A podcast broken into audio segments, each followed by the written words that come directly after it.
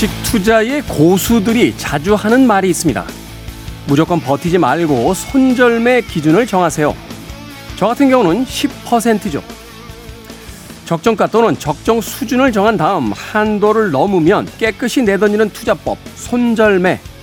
이 손절매를 우리의 걱정거리에도 적용해 보면 꽤 유용합니다. 정해둔 시간 동안 치열하게 고민하다가 정해진 퍼센트를 넘으면 이제는 그만 투자 여기서 끝내자 눈 딱 감고 던져보는 겁니다. 걱정이 많으면 우울, 불면, 소화불량 같은 질병이 따라오죠. 더 큰 손실을 막기 위해 걱정거리에도 손절매 전략 써볼 만합니다. 김태훈의 시대음감 시작합니다.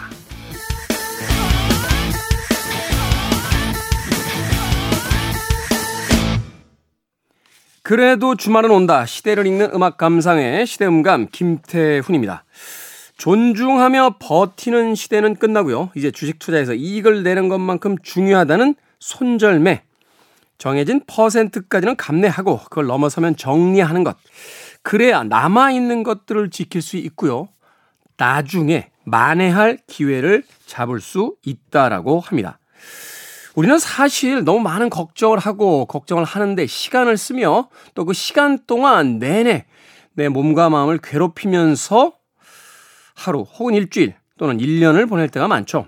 하지만 이 걱정에도 손절매를 응용해 본다라면 걱정하는 시간도 정해져 있고 그 걱정에 써야 되는 나의 에너지의 총량도 분명한 기준을 잡을 수 있을 겁니다. 사실은 그 걱정 때문에 우리가 놓치고 있는 많은 것들이 있죠. 건강의 문제부터 시작해서 또 다른 일에 고민해야 될 시간까지. 주식의 고수들이 자주 하는 말, 손절매. 이제 오늘부터 우리의 일상 생활에도 한번 적용해 보는 건 어떨까요? 자, 김태훈의 시대 음감, 시대 이슈들 새로운 시선과 음악으로 풀어봅니다. 토요일과 일요일, 일라드에서는 낮 2시 5분, 밤 10시 5분 하루에 두 번 방송이 되고요. 한민족 방송에서는 낮 1시 10분 방송이 됩니다. 팟캐스트로는 언제 어디서나 함께 하실 수 있습니다. 샘 브라운의 음악 듣습니다. Stop.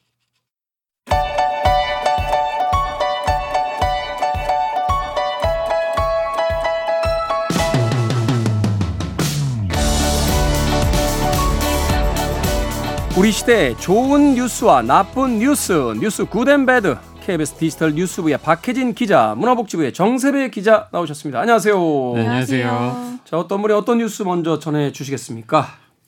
어 bad news를 준비를 해왔습니다. 정세배 네. 기자가 이제 bad news. 요즘 MZ MZ 하는 사실 MZ 세대는 MZ라는 단어를 안 쓴다는 그 대명 저희 같은 사람만 MZ라고 써요. 네, MZ라고 쓰면 MZ가 아니라는 점을 M 항상 끄트머리 뭐 이런 사람 항상 좀 명심하셔야 될 것 같긴 한데 사실은 이 무슨 무슨 세대라는 게 그 마케팅 네네. 용어잖아요. 이 마케터들이 만들어낸다라고 하는 건데 M 그러고 보니까 저도 MG 세대라고 하는 거죠.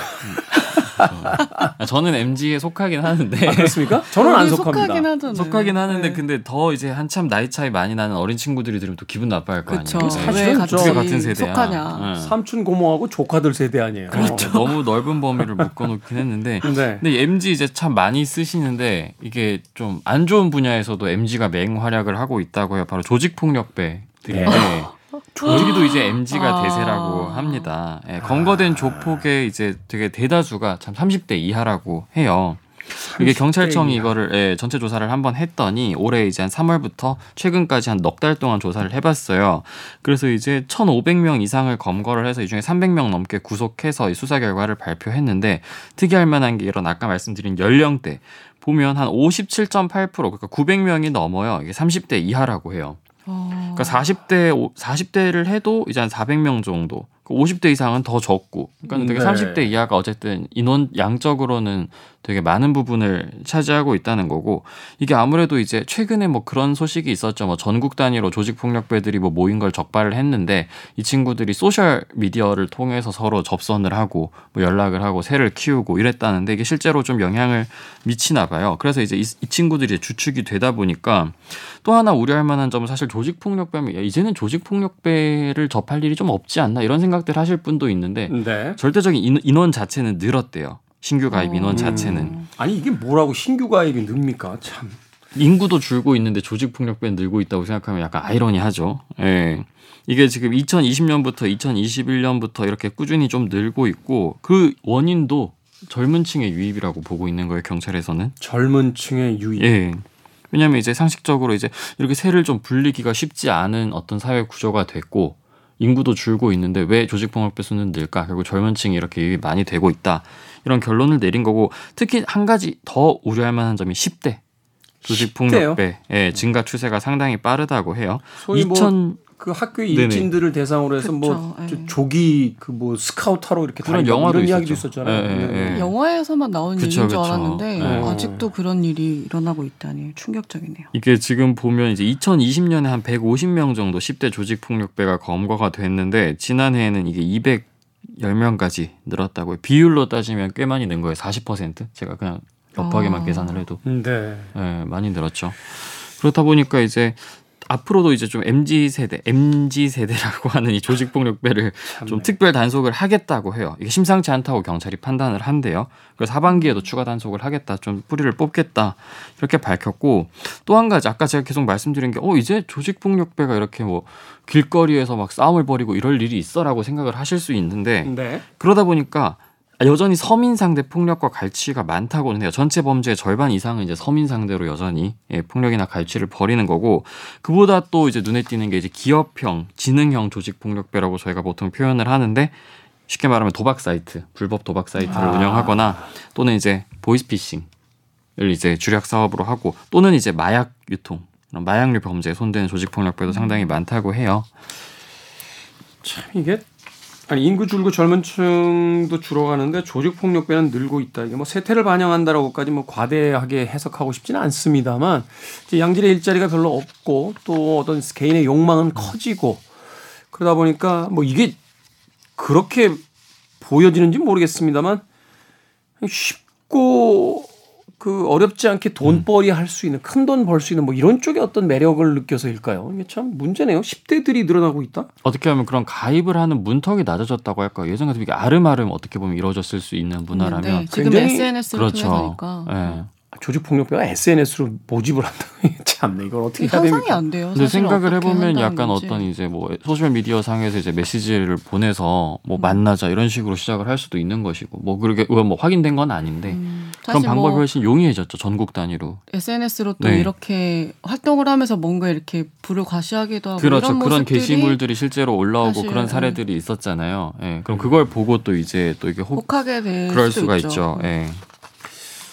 저도 뭐 반대는 안 합니다만 그 타투라고 하죠 문신 최근에 음. 젊은이들 사이에서 굉장히 유행하고 있는 걸로 알고 있는데 그 이레즘이라고 해서 왜 그 일본 조폭들이 하는 그 문신들 있잖아요. 그거를 10대 20대 그 젊은이들이 그냥 몸에다 하고 다니더라고요.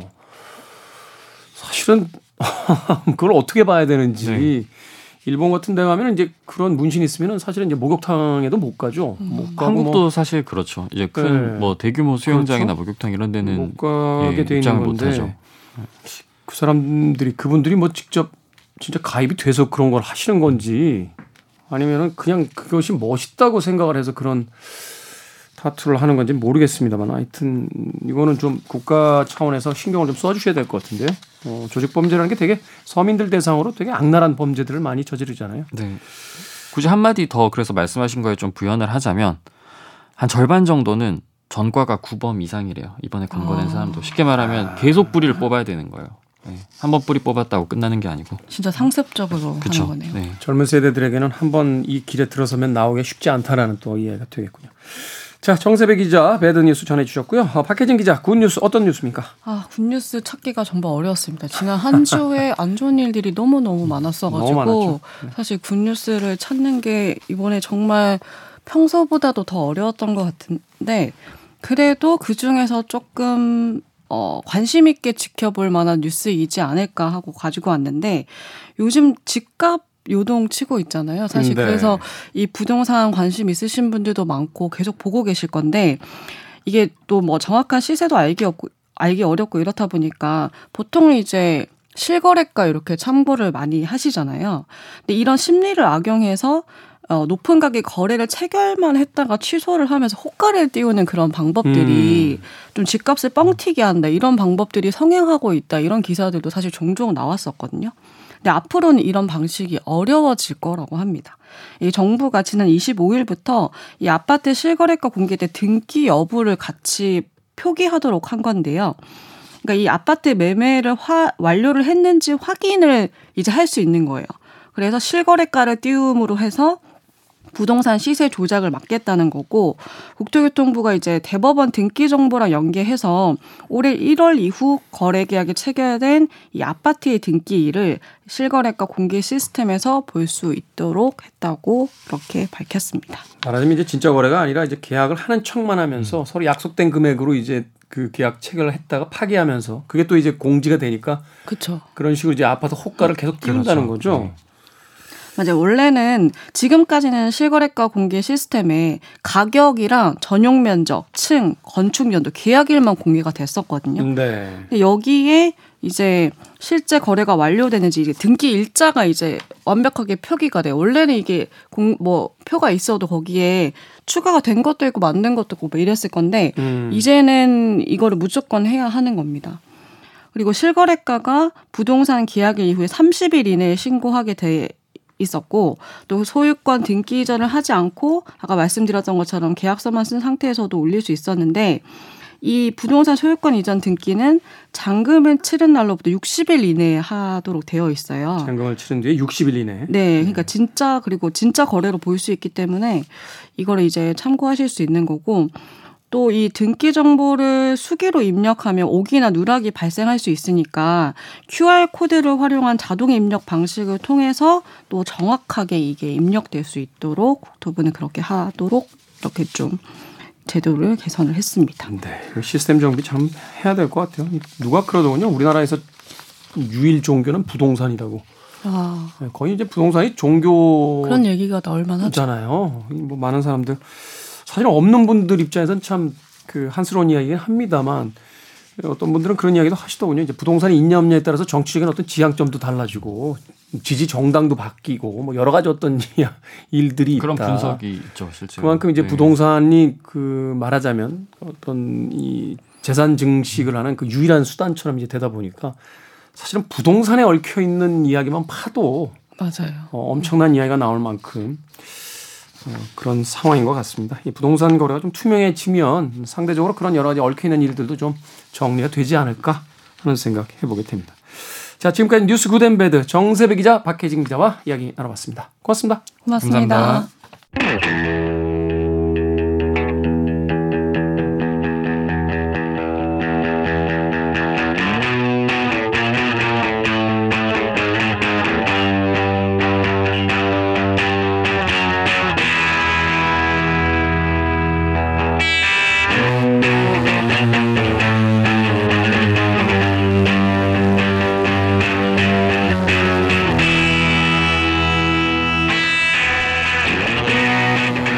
속을 알 수 없는 사람이었다가도 같은 음악을 좋아한다는 사실을 알게 되면 왠지 모르게 통한다는 느낌을 받을 때가 있죠. 세대도 마찬가지 아닐까요? 속을 모르겠는 자녀가 부모 시대에 유행했던 음악 장르를 다시 즐길 때 멀어졌던 마음의 거리도 금세 가까워집니다. 우리 시대의 음악 이야기, 시간을 달리는 음악, 김경진 음악평론가 나오셨습니다. 안녕하세요. 네, 안녕하세요. 요즘 가장 핫한 아이돌 뉴진스, 이 뉴진스의 손에 들린 물건 하나가 굉장히 젊은 세대들에게 유행이다라고 이야기하는데 소위 이제 디지털 카메라가 처음 나왔을 당시에 사용했던 앤틱한 디지털 카메라. 이게 지금 굉장히 유행이다라는 이야기를 합니다. 들어보신 적 있나요? 아니요, 처음 들어봐요. 아, 어우, 옛날 사람. 저 뉴진스 이번 앨범도 샀어요. 어. 사면 뭐해? 이런 걸 알아야지. 이런 거 뉴진스 팬클럽 이런 데서 이제 또 가입도 하고요. 아, 최신 동향도 좀 파악을 하고 이래야지 음악 평론가가. 네, 괜찮습니다. 맨날 핑크 플로이드만 들으니까. 말하자면 우리들에게 그것이 이제 레트로이자 복고라고 불릴 수 있겠습니다만 젊은 세대들에겐 그것이 이제 처음 해보는 말하자면 이제 new라는 개념이 될 수 있기 때문에 네. 이런 현상들이 이제 주로 어, 벌어진다라고 합니다. 아무튼 세상의 유행은 돌고 도는 것이 아닐까 하는 생각을 해보게 되는데 자 그래서 오늘 만나볼 시간을 달리는 음악 아, 리스트를 보니까 이 음악 역시 그때 그 음악들이 아닌가 하는 생각이 드는군요. 어떤 음악들입니까? 네, 뭐 음악도 돌고 돌죠. 그래서 요즘 유행하는 음악들의 그 바탕에 깔려 있는 것들을 보면 네. 야 이거 30년 전, 50년 전 이때 들었던 요소가 지금 또 새롭게 어 새로운 어떤 그 창의력의 그 바탕이 되고 있다는 사실을 느낄 수가 있는데 네.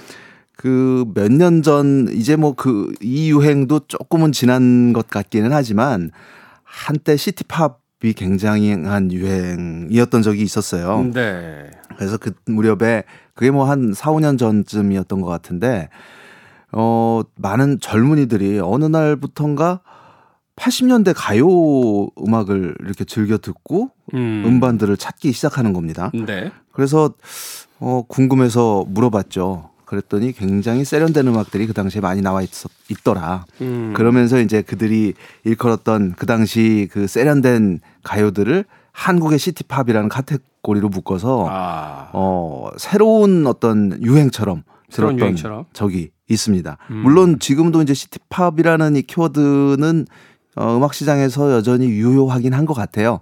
그래서 오늘 그 한국의 소위 시티팝 음악들 몇 곡을 준비해 봤습니다. 시티팝 음악들. 이게 사실은 이제 그 일본 쪽에서 나온 단어죠. 그렇죠. 네. 사실은 이 시티팝이라는 말이 유행한 게 얼마 안 돼. 한 10, 10 년 남짓 될까요? 음. 유튜브 시대가 이제 본격적으로 시작이 되면서 그 과거의 음악들, 숨겨졌던 음악들을 새로 발굴하는 과정에서 이제 몇몇 그 유튜버 혹은 DJ들이 시티팝이라는 그 용어까지도 어, 새롭게 쓰기 시작했는데 원래 80년대 그 풍요로웠던 일본 시대상을 반영한 어, 어찌 보면은 80년대 그 제이팝의 특히 이제 세션이나 편곡이나 이런 요소들을 보면 와, 이, 이, 이런 뮤지션이 참여를 해서 연주를 들려줬어? 이런 음. 프로듀서가 참여를 해서 싶을 정도로 어, 정말 유명한 그 팝, 대중음악계에 유명한 그 영미 팝계에 유명한 네. 뮤지션들이 참여를 하는 등 정말 그 탁월한 그 프로덕션으로 어, 유명했었거든요. 이때 이제 음반사들이 그 풍요로운 시대상 이 도회적인 삶을 꿈꾸는 사람들은 이런 음악을 들으세요 하면서 내세웠던 말이 이제 city pop이라는 용어였어요. 네. 그러니까 뭐 어떤 예. country pop이 따로 존재하는 건 아니잖아요. 그렇죠. 네. 그래서 이게 뭐 어떤 그 음악 장르라기보다는 그 특정 시대에 특정한 어떤 스타일을 묶어서 일컫는 말로 이제 통용이 되어 왔는데 네. 어, 쉽게 말하면 음악 장르적으로 말을 하자면 어, soft rock 그리고. 어, synth pop 80년대 유행했던 그리고 이제 뭐 당시에 이제 크로스오버 재즈 scene을 대표했던 이제 smooth jazz라든지 좀 funky한 리듬이라든지 또 R&B의 요소 이런 음악들이 이제 그 결합된 어, 스타일을 city pop으로 이제 뭉뚱그려서 불렀던 거죠. 네. 그런 요소들이 당시 우리나라의 음악에도 80년대 가요 속에서도 어, 여러 곡에서 찾아볼 수가 있습니다. 그런 곡들을 오늘 준비를 해봤는데, 어, 이 city pop을 그 국내에서 이 말이 유행하기 시작한 게 아까 말씀드렸던 것처럼 얼마 되지 않았고 얼마 되지 않는다. 이게 사실은 나, 뭐, 네. 뭐 여러 전문가들이 이견이 있긴 있습니다만 미국 쪽 그 팝 용어로 이야기하면 AOR 계열 그렇죠. AOR이죠. 네, adult 네. oriented rock. 혹은 뭐 이것도 이제 좀 나중에 만들어진 말이지만 yacht rock이라고 불리는 또 풍요의 상징. 예, 네, 그렇죠. 예. 네. 그래서 어 당시에는 그냥 뭐 노랫말과 멜로디 중심으로 음악을 들었을 때는 인지를 못했었는데 네. 나중에 다, 다시 들어보니 와 이런 연주였어 싶은 그런 좀 어떤 세련된 매력을 담고 있는 곡들을 오늘 준비를 해봤는데 먼저 들으실 곡은 김트리오의 곡입니다. 김트리오. 네, 이 김트리오는 어그 70년대 김트리오가 있었죠. 드러머인 그 김대환 씨가 그 결성을 했던 그리고 뭐 조용필과 뭐 베이시스트 이남이 뭐 이런 뮤지션들이 함께 했던 김트리오가 있었는데 그 그룹과 어, 동명이지만 네. 어, 다른 팀이 어, 70년대 말에 데뷔를 합니다. 그러니까 50년대에 그 단장의 미아리 고개라는 노래를 불렀던 이혜연이라는 가수가 있었어요. 네. 그리고 미팔군에서 그 트럼펫을 불던 그 뮤지션이 있었는데 이들 사이에 그 세 남매가 결성한 그룹이 김트리오입니다. 이 김트리오가 그 연안부도 맞습니다. 불렀던 그 팀이죠. 네. 네. 김파, 김단 그리고 음. 김선 음. 이렇게 어, 세 명으로 구성된 어, 미국에서 이제 그 활동을 펼치다가 국내로 들어와서 데뷔 앨범에서 연안 부두를 히트를 시키면서 네. 어, 바로 그냥 스타덤에 올랐던 그런 팀인데 특이하게 당시 그 보컬 그룹들은 연주하고는 거리가 멀었어요. 그냥 연주를 음. 직접 한 경우는 많지 않았지만 이들은 세 명 모두가 소위 multi-instrumentalist였습니다. 음. 여러 가지 악기를 제작할 네. 수 있는. 네. 그래서 직접 다 이제 연주를 하고 그래서 그 연안 부두도 그냥 뭐 트로트 히트곡 정도로 알고 있었지만 연주를 자세히 들어보면 약간 굉장히 synth pop 계열이잖아요. 네, 맞습니다. 건반을 네, 굉장히 중시 그렇죠.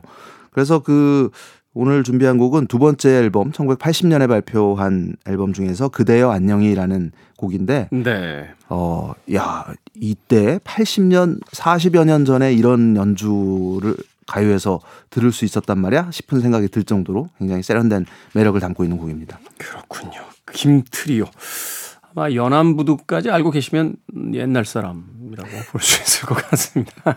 최근에 이 이야기 굉장히 유행하고 있는데. 자, 뉴진스의 음악도 듣지만 80년에 어, 나왔던 김트리오의 음악도 듣는 우리 음악평론가 김경진 평론가의 첫 번째 한국적 시티팝 그대여 안녕히 들어봅니다. 김트리오의 그대여 안녕히 듣고 왔습니다. 시간을 달리는 음악 한국의 시티팝 계보에 있는 음악들 김경진 음악평론가가 처음으로 추천해준 음악이었습니다. 음악이 굉장히 세련됐네요. 이게 그렇죠. 40여 년 전에 우리나라에서 만들어진 음악이라고 보기에는 네. 뭐라고 할까요? 당시에 이제 거의 트로트 음악들이 많았고 그렇죠. 예, 어쿠스틱 기타를 사용한 이제 포크 음악들이 주로 중심을 이루고 있던 시대인데 네, 야, 네. 이런 음악이 있었다는 거 참 대단하네요. 네, 그렇습니다. 그래서 이게 독특하게도 젊은 친구들이 그러니까 뭐 대학생 20대 친구들이 어, 어느 날부터 이제 이런 음악을 이제 찾아 듣기 시작을 하는 거죠. 그래서 네.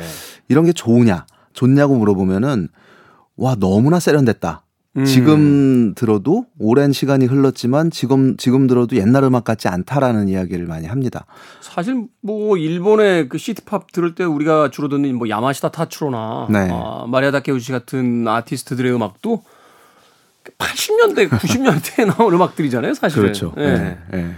네. 그래서 그 어떤 그 시대를 초월한 감성이랄까?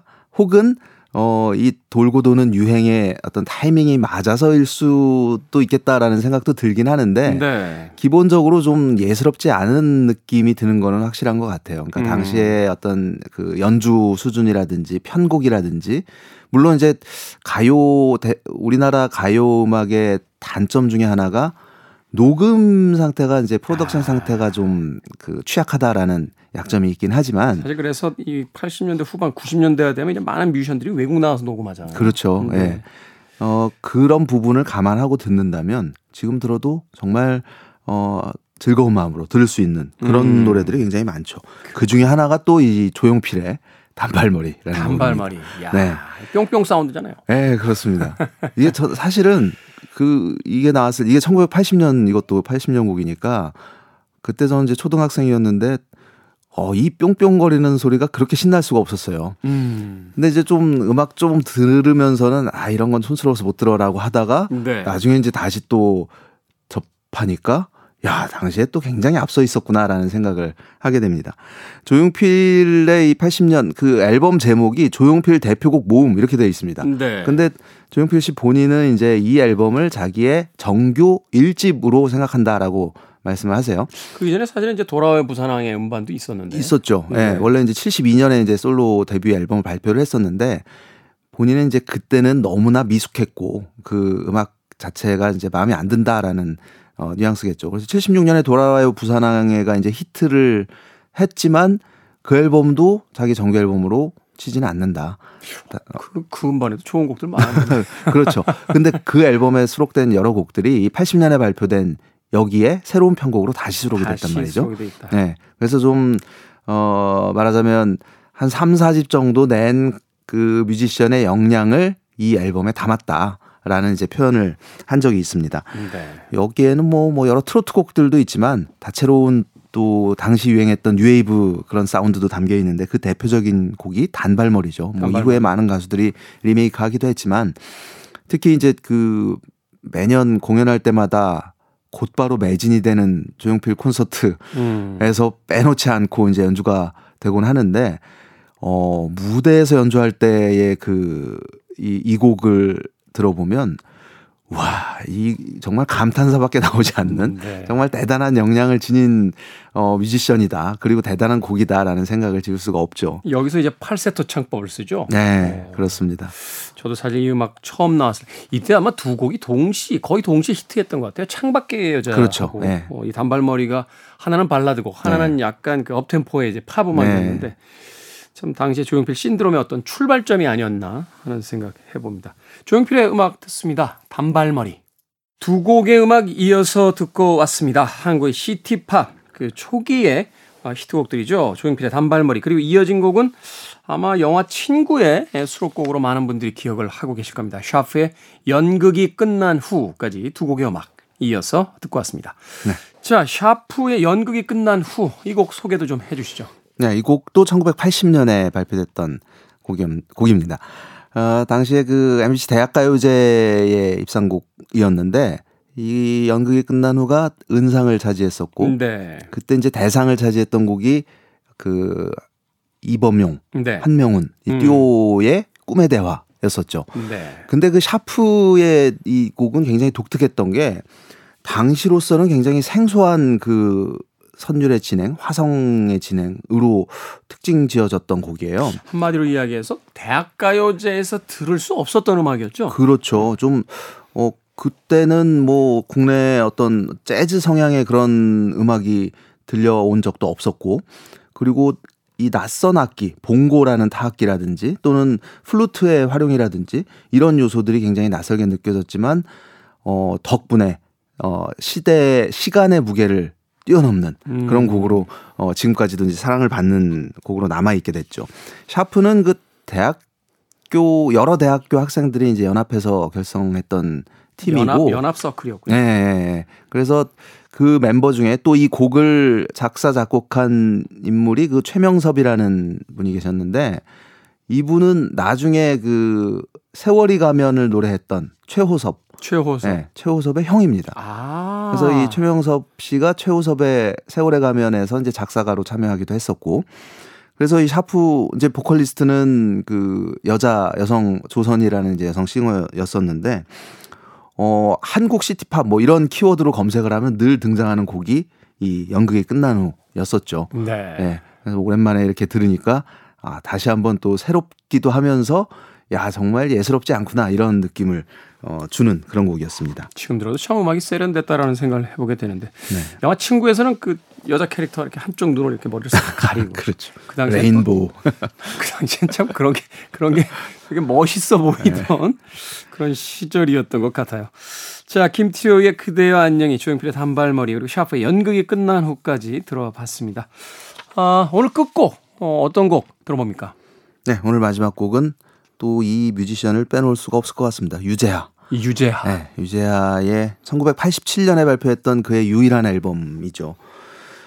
유재하는 그 조용필의 위대한 탄생, 조용필의 건반을 그룹, 네, 네, 위대한 탄생에서 이제 건반을 쳤었고 그러니까 조용필 씨가 유재하라는 이 젊은 뮤지션을 굉장히 아꼈다고 해요. 그 재능을 인정을 했었고 제가 개인적으로 이 유재하 씨 아는 분에게 이야기 들었던 적이 있는데 네. 그 사랑하기 때문에를 사실 유지하 씨 곡인데 그 조용필 씨가 먼저 불렀잖아요. 맞아요. 칠집에서 네. 곡을 이렇게 주는 바람에. 네. 근데 그 음악이 이제 녹음이 됐는데 유지하 씨가 툴툴거렸대요.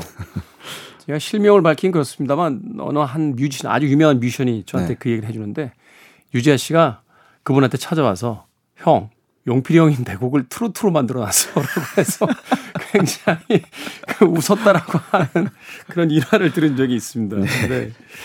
어찌됐건 이그 위대한 탄생에 이제 건반을 맡아서 그렇죠. 활동을 하기도 했었고. 그러다가 네. 이제 어 이듬해 1986년에는 김현식과 봄, 여름, 가을, 겨울이라는 팀에서 네. 또 건반을 맡아서 연주를 하다가 이제 솔로로 나오게 되는데 어 사실 뭐 그 그해 앨범 발표되고 얼마 되지 않아서 이제 교통사고로 세상을 떠났잖아요. 25세 젊은 나이였고. 그렇죠. 너무 젊은 나이였죠. 네. 네. 근데 이제 이 앨범은 정말 우리 대중가요사에 뭐 길이 남게 되는 정말 위대한 앨범으로 지금까지도 손꼽히고 있는 그런 작품이죠. 아까 말씀하신 이제 사랑하기 때문에라든지 뭐 지난 날이라든지 여러 곡들이 어 많은 사랑을 받았고 그 살인의 추억에도 한 곡이 들어갔었죠. 그 음, 네. 우울한 편지라는 곡이 삽입이 돼서 어 당시에 또 화제가 되기도 했었는데 오늘 준비한 곡은 이 시티팝이라는 오늘 컨셉에 걸맞은 그런 사운드가 이 앨범에도 담겨 있습니다. 유재하의 이제 작사 작곡 역량뿐만 아니라 이 편곡 또 연주의 측면에서 어 굉장히 좀 경쾌하면서도 또 아주 밝은 분위기를 담고 있는 그런 또 세련된 매력을 담고 있는 그런 곡입니다. 이 앨범의 첫 곡으로 수록된 우리들의 사랑입니다. 네. 유재하의 우리들의 사랑. 오늘 한국 시티팝 그 첫 번째 시간의 마지막 곡으로 준비해 놓겠습니다. 내일도 계속해서 김경진 음악평론가와 함께 시간을 달리는 음악, 한국의 시티팝 그 두 번째 시간으로 찾아뵙도록 하겠습니다. 고맙습니다. 네, 고맙습니다. 저도 끝 인사 드리겠습니다. 지금까지 시대음감의 김태훈이었습니다. 고맙습니다.